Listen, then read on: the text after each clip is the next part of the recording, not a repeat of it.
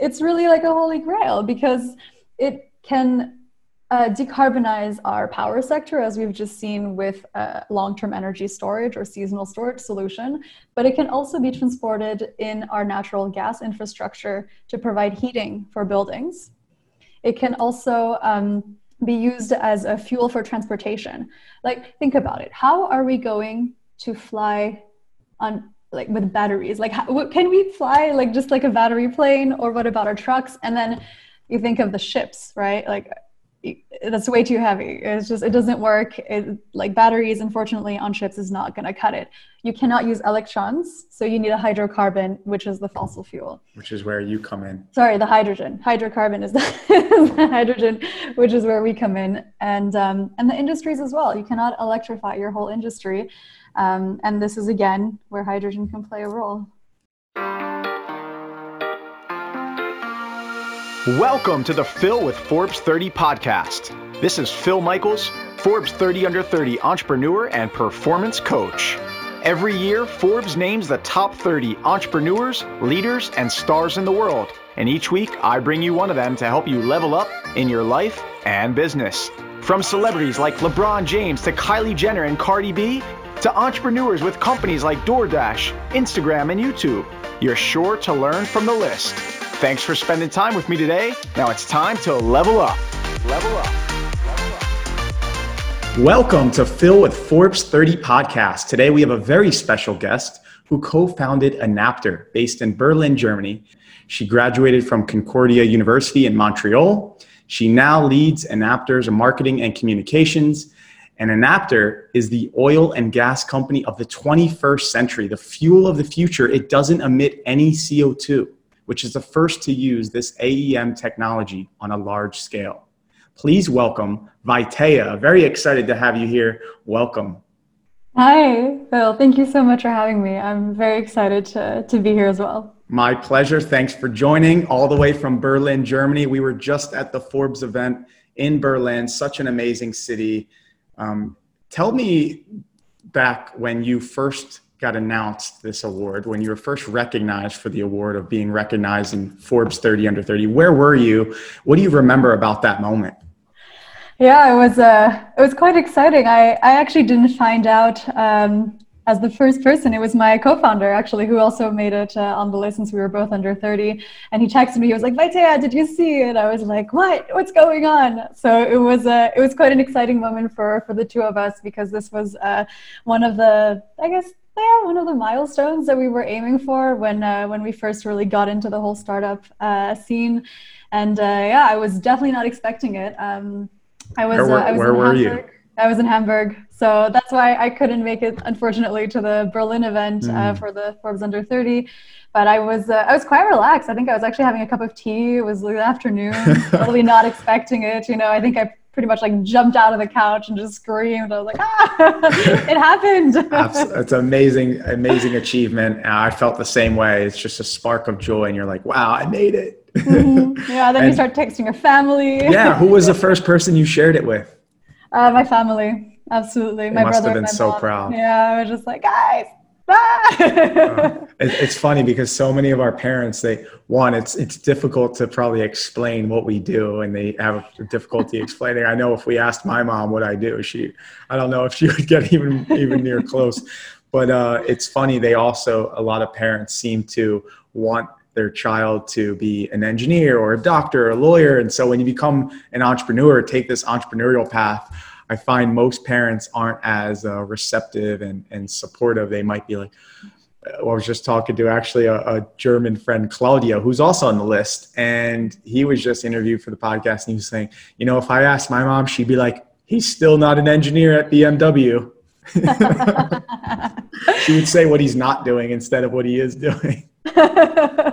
yeah, parents can be funny in that way. Um, my father also used to tell me, like, oh, so you're becoming an engineer now because I'd finally tell him things that he didn't fully grasp. Uh, so my mom, my mom is super supportive. You know, like, I mean, I need to actually like you know, pass the mom test when I have some ideas because if I tell my mom, she's just like, she's curious. She tries to hold on, but I mean, I don't blame her. Hydrogen was pretty new to me when I first discovered it before and after. So um, she's getting it though. She's, awesome. she's holding on. So it's been a crazy time right now for our families, for our friends, for our businesses. What's been your go to hack to get the most out of this time during COVID? What's something you or your team is doing right now to play offense rather than defense?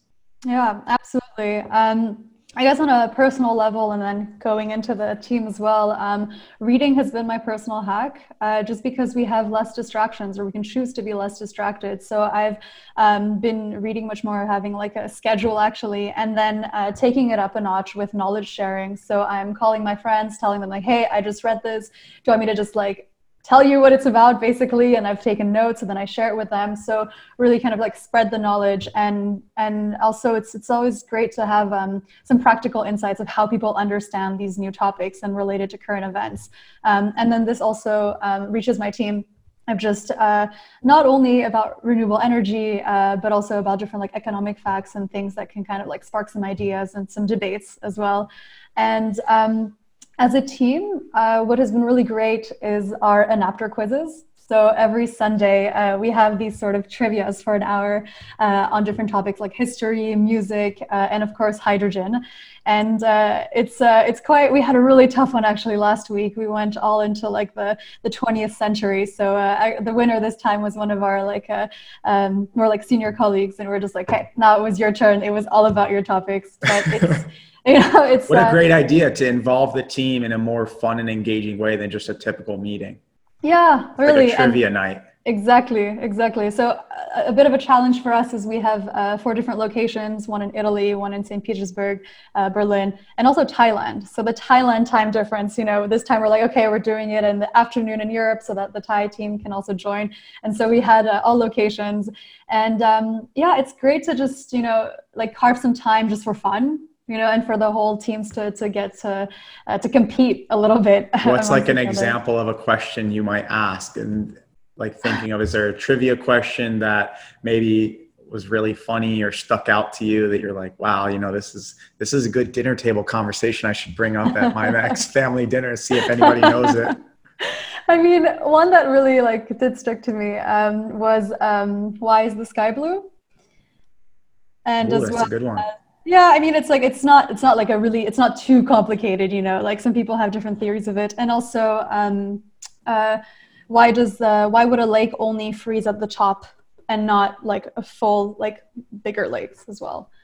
Can um, you reveal the answers to either of these? Sure. So the first one um, is uh, it's all about the prism prism of light. Mm. and so as the light goes through all the way and reaches us only the blue um, the blue like waves reach us. Wow.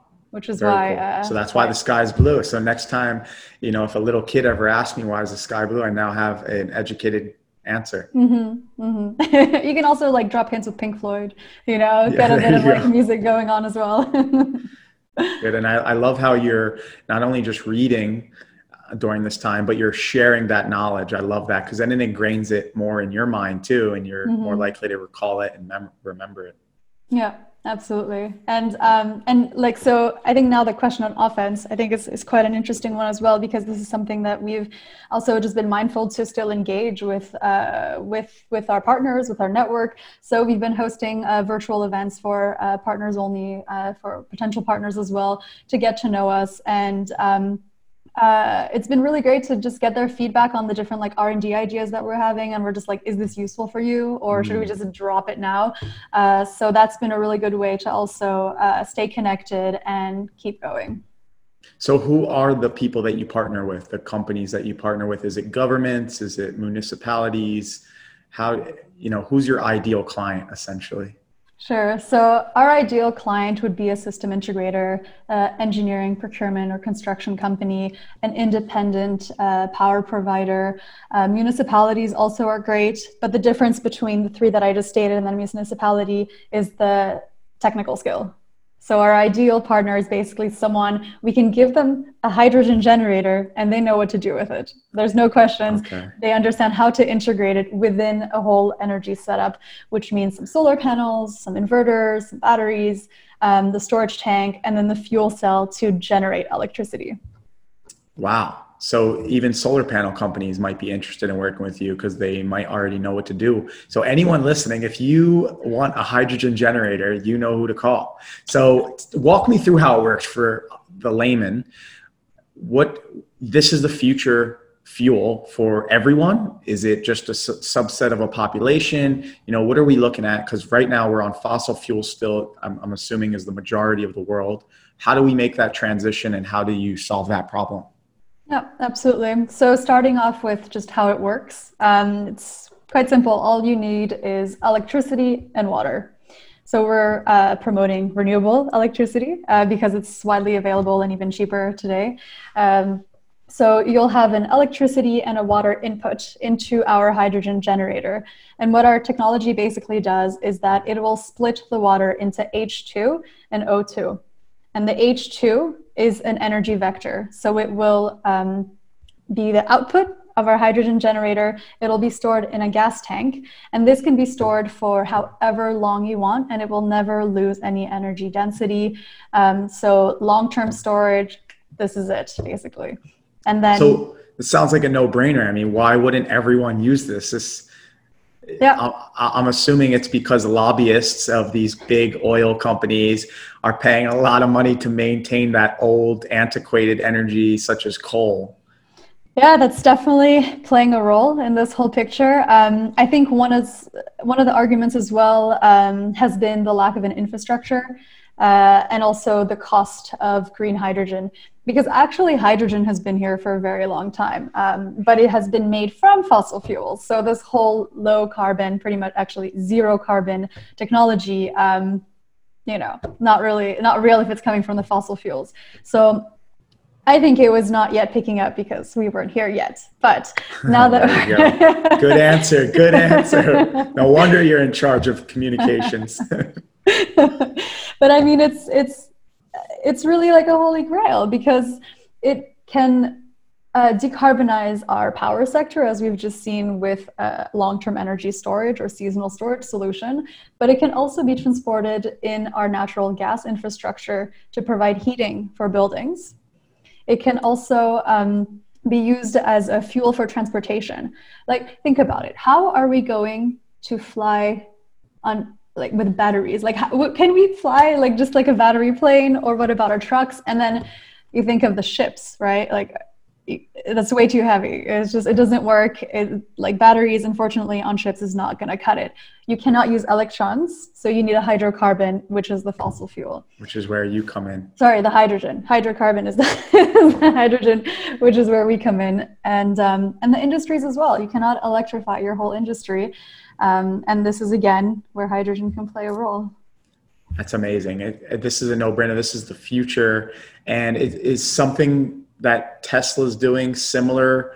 Are you guys competitors with them? Are they working on something, or are you even maybe their their client or a customer? If you're even, I don't know if you're able to reveal that, but no. Um, I think we have. Um, so batteries and hydrogen are complementary because batteries are um, uh, ideal for short-term, short-term and immediate uh, demand of energy, whereas hydrogen will be the long-term supply of electricity or energy. Um, so I would say we are complementary with batteries. Um, with Tesla, I think um, Elon Musk has uh, an opinion on hydrogen, which is a bit different from where we stand. Um, but I would say Tesla is, is one company, but then batteries in general, we we are complementary with them. Another good answer. It's like don't want to divide the the Elon fan fan base. Uh, so, how did you even get involved in something like like this? I mean, take us back to the very beginning, Vaitea, where you're from, where you grew up, and the path that led you to where you are now, and okay. making it to the Forbes list. Sure. Wow. Okay, we're going back. going um, way back. So, um, so I was born in New Caledonia. It's a French island in the Pacific next to Australia and New Zealand. Uh, but I grew up in Maryland uh, and then studied in Montreal. And um, growing up, I was spending almost all of our time uh, outdoors, camping, going back to New Caledonia, being fortunate enough to, to see my family, spend some time uh, there as well, and um, always getting involved in uh, environmental uh, actions. Actually, I think like one of my first volunteering job was Environment for America, and I was canvassing uh, to keep our parks. That's, that's like one of the first things that I had done. Created a sustainability club as well, like in middle school. Um, and then uh, during my studies at Concordia, I was also um, I was on the ski team, so I was also spending a lot of uh, time outdoors. Uh, and then after four years in Canada, um, I was also curious about uh, what else there was in the world. Uh, what other continent had I not uh, had the chance to explore yet? And so I thought, why not Southeast Asia? Um, it's it's warm. I think that was the main reason after Montreal. So um, packed up, moved to uh, Chiang Mai, which is in the northern part of Thailand, um, and. Uh, I was also working in the energy uh, field at that time, but it was an online job. And um, quickly enough, I just felt too disconnected from my environment. I'd always spent my time with people outdoors uh, that it got me curious about like so who are the people living here you know what are they up to and so i read this article about this self-sufficient home that was running on 100% renewables and that was self-sufficient in every way from an agricultural standpoint in the sense that they had a permaculture garden uh, from a water standpoint where they collected their own water and from an energy standpoint uh, and this was all with the use of hydrogen technology and this pretty much blew my mind because I just didn't even know this existed, and I was always very curious about like tech trends. And um, I decided to go meet the people who were uh, building this home. And so I, I, pretty much showed up with my CVs. Uh, just, just, where you just cold called them, you looked up their address on a on a Google uh, map. Uh, so uh, the, the owner I would call this has... a scrappy hustle, by the way. Oh, oh, is this? Oh, is this? A... okay. Well, I guess it was. Um, I realized that they also uh, the owner, well, Sebastian had a um, creative agency, and I had some experience in agency as well. So I thought I would show up to the creative agency, not to his home, you know, but uh, I did show up to his creative agency with my CV and some cookies. And uh, yeah, knocked on the door, said hello, told them I just graduated from a business degree and um, had just moved to the same town. And that's how it all started, basically. That's how I got to meet uh, Sebastian and his son Jan. So Jan is uh, an engineer. He's actually the one who set up the whole system.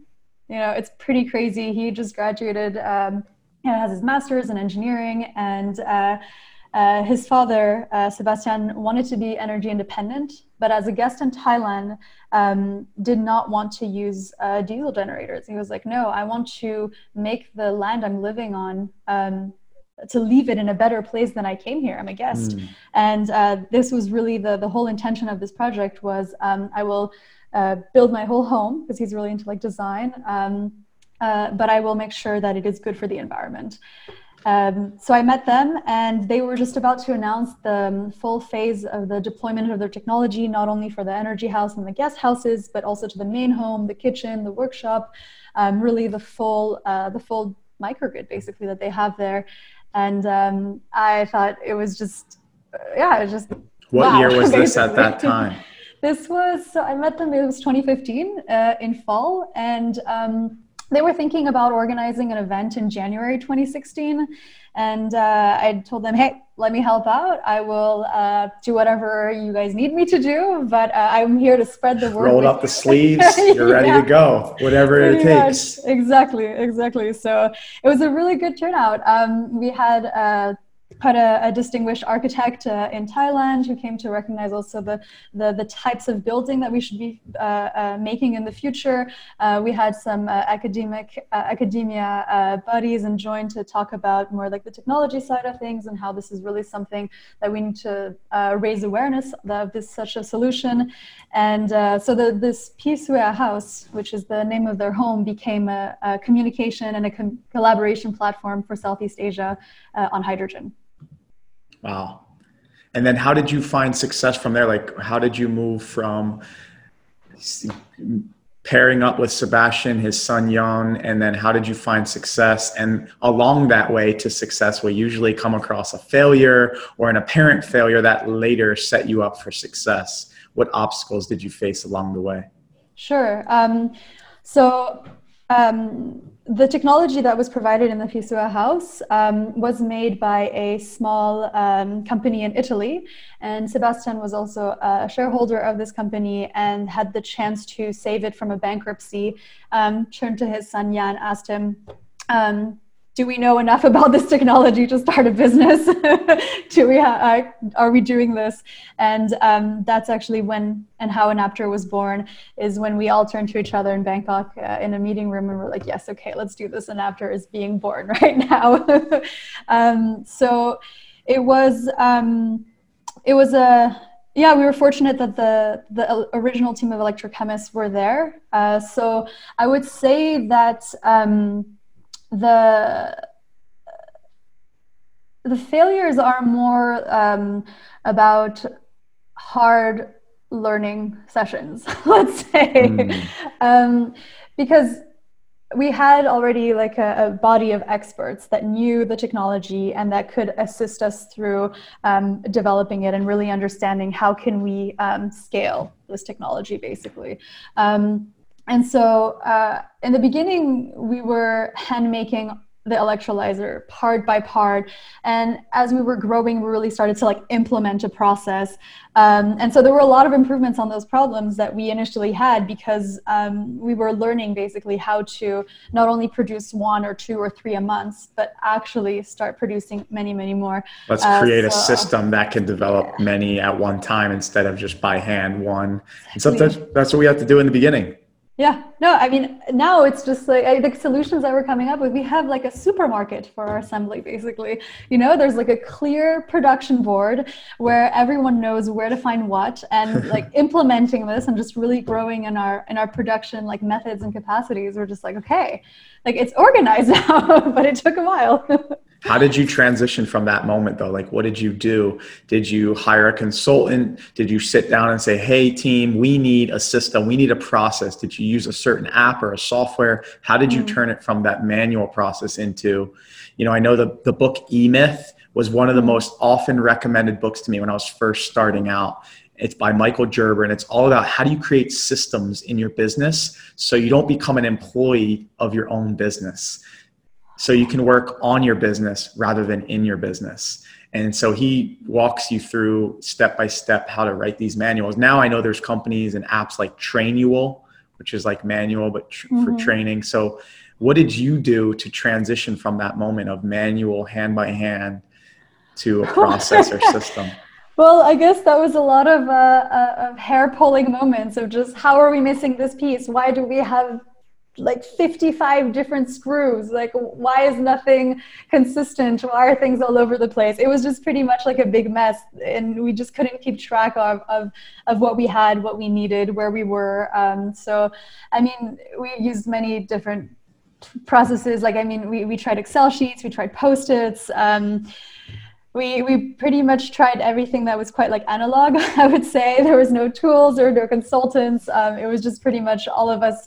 uh, together uh, the production team uh, together just trying to, to crack this and then realize okay um, probably the easiest thing is just like a central um, space where everyone knows where to bring back what to bring back uh, where to place it uh, and just a few like housekeeping rules for everyone to follow the system. There you go so if you in the audience are listening and you're unorganized or your team's all over the place, now we know what to do. Create start with Excel sheets, then post-it notes, and eventually you'll get there.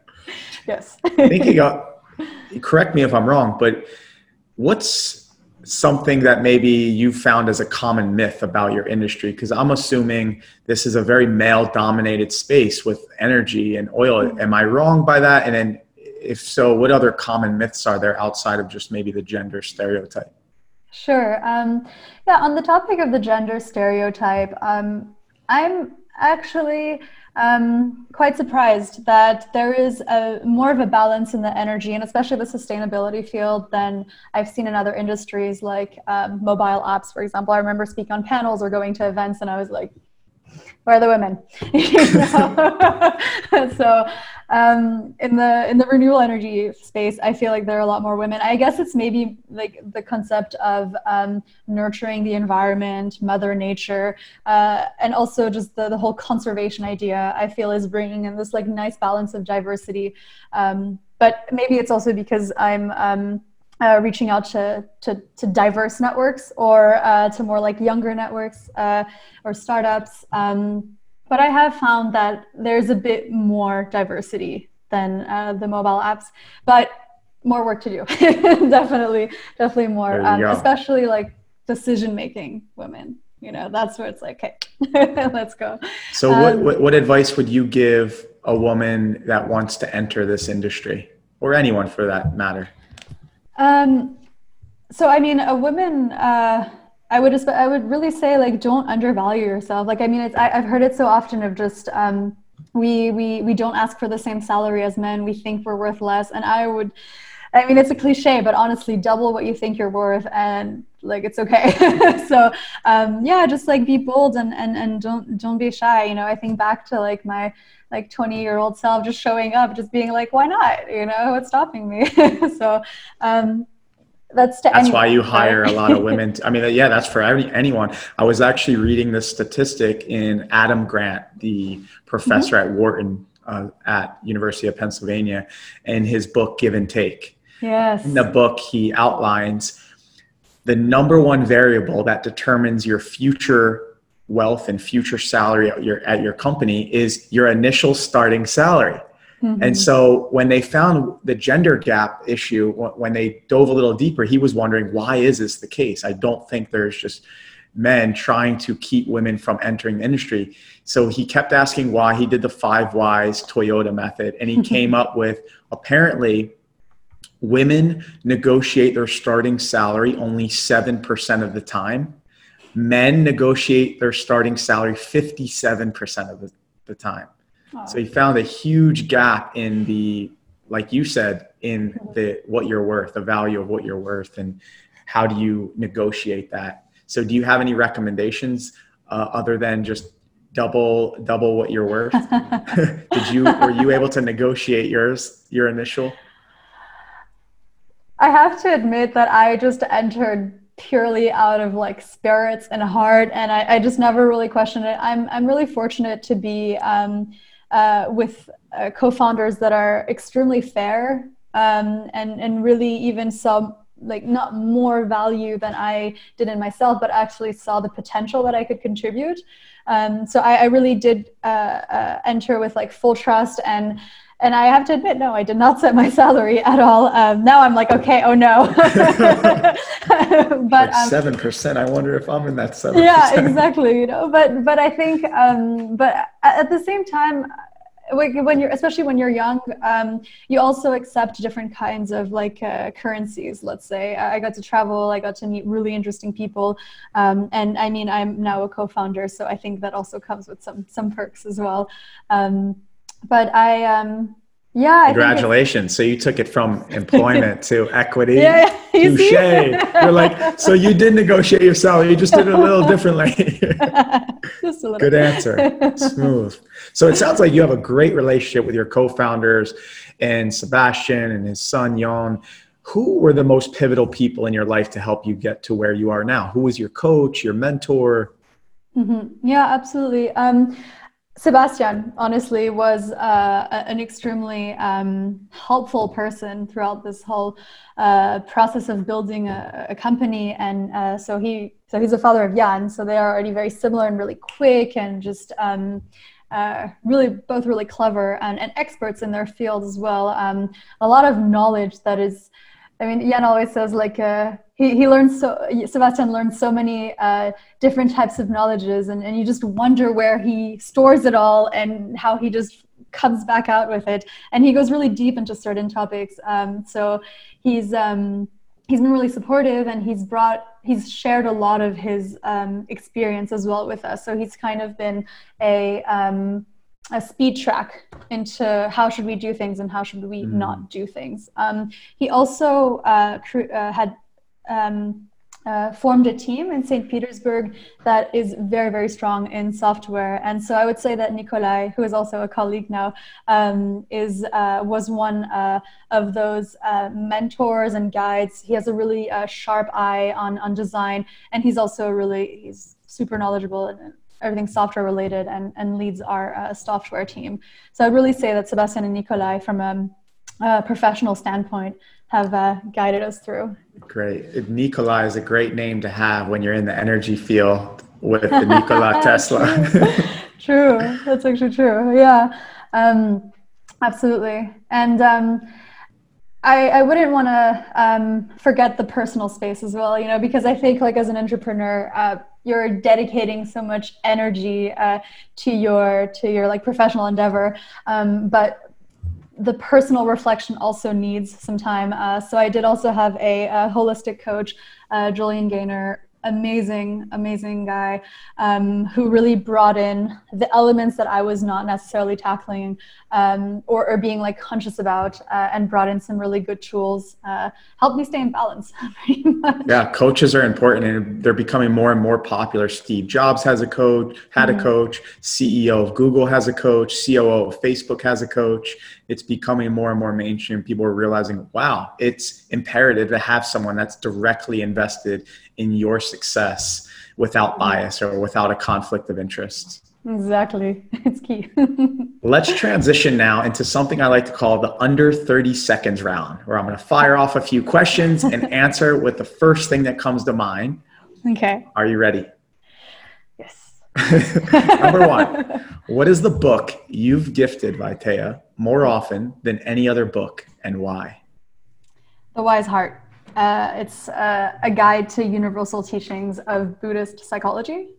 So it's written by uh, Jack Kornfield. and I just love it because every bit is like a meditation, but it ties in like the Buddhist principles, the traditional Buddhism, to uh, our Western psychology. So I feel like it's um, every every sentence is like a gift basically to yourself, mm. where you can like really reflect, and um, it's anyone can read it. You know, it's um, I, I tried once reading like a Buddhist like uh, traditional book, and I was just like, wow it's just it's just I couldn't relate to it. Maybe you know, I think it's from a different time. The way, and also like some concepts are lost in translation. You know, like some words cannot be, uh, some feelings can't be explained. So um, this book, I've I was actually gifted this book in the first place, and then I was like, okay, my friends also need this one too, um, and I, I don't think there's any limit to. to That's beautiful. When I was in the Eastern Hemisphere, I also read The Art of Happiness by the Dalai Lama, and that really exposed me to Dharma, and I was mind blown by that mm-hmm. concept. And uh, I love what you said there is every sentence is a gift. I hope one day when I become an author, someone gives me that compliment. I mean, talk about a compliment to the author. Geez. Hmm. Okay, number two. What's one of the best and one of the worst investments you've ever made, and why? Um, worst investment. Recently in our office, we tried to get these sound canceling panels that go from the bottom up. Um, I have to say it's probably my mistake. I didn't really understand what I was getting, but it just doesn't work. It doesn't cancel any noise. So we were just like putting up all these panels and we're just like peeking out from each other, like, hey, I, I can't see you, but I can hear you. so that wasn't so great. Best investment though, I love my um, lightweight carry-on Samsonite. It's amazing. Oh. It's it's you gotta like, have good luggage. Uh, exactly, you know, and especially a carry-on, it's just like a little feather. Um, before that, I was just with like normal ones, and now I'm just like never again. Do you have like, is there a model name or something that if if you're in the audience, they could look it up? Uh, if you Google Samsonite lightweight uh, lightweight carry on, there you yeah. go. Amazing. Number three, what's the most impactful thing you do in your morning routine, and the most impactful thing you do in your evening routine that you think is like your 80-20, the 20% of stuff you do that generates 80% of the impact? What's the oh, one yeah. most impactful thing in the morning and one in the evening? Absolutely. Um, morning exercise. That's definitely the go- the way to go. Um, whether it's a run, like this morning, I was I was going on, and I just took off my headphones, just listened to the birds while running, and I was like, yes, this is it. Beautiful. This is yeah. and um, the the evening routine is reading. I just feel like it's just such a great way to just cool down, and then your dreams are just even crazier. So double. awesome. There you go.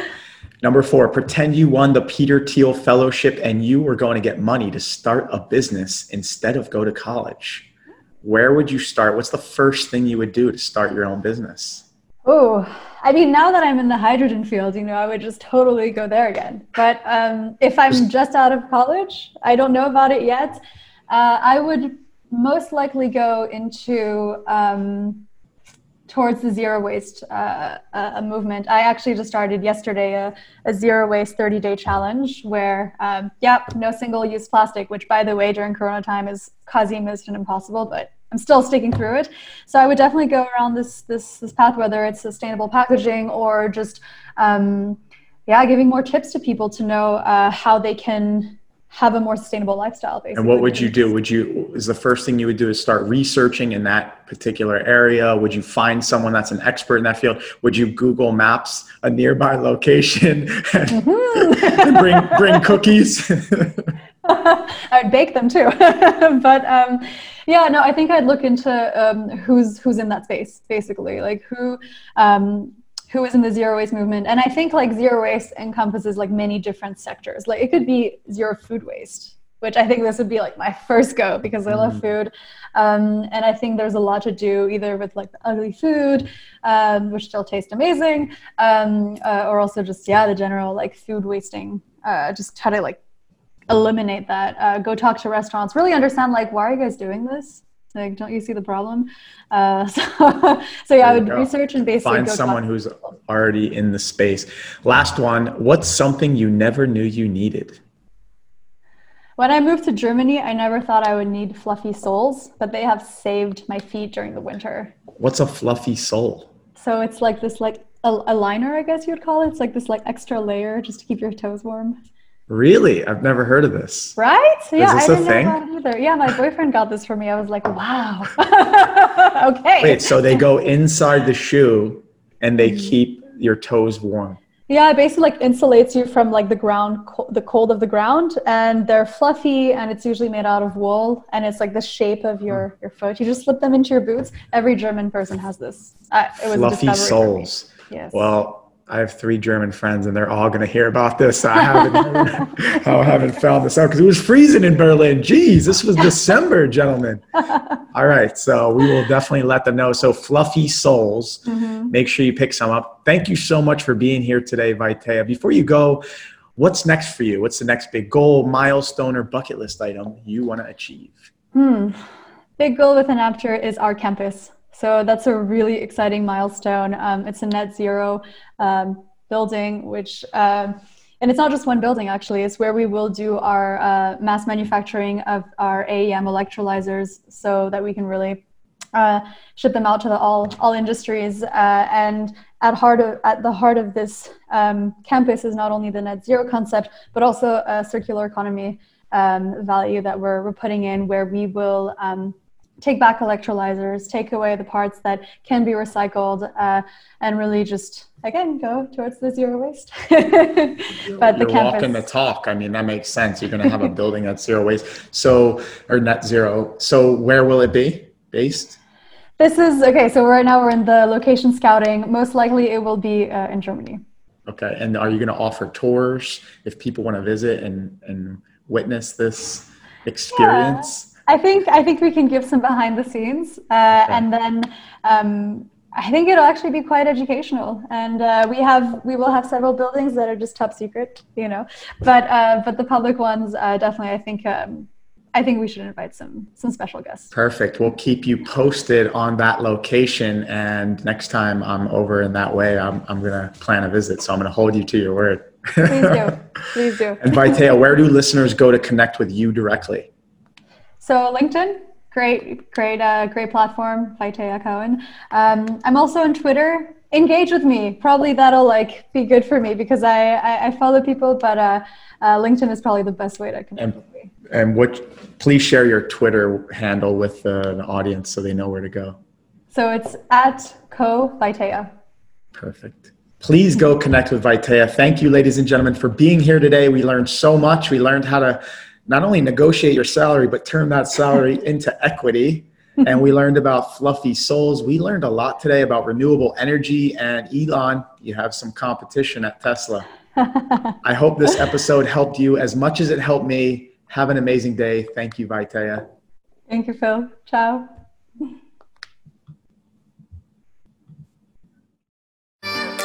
Thanks for joining us today. I hope this episode helped you as much as it helped me. Who do you think would benefit from hearing it? You can make an impact on their life by sharing it now. Before you go, I encourage you to tell us your favorite part of the episode in the review section. Now it's time to level up. Level up.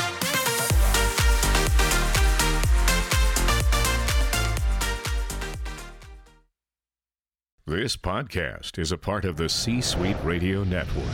For more top business podcasts, visit c-suiteradio.com.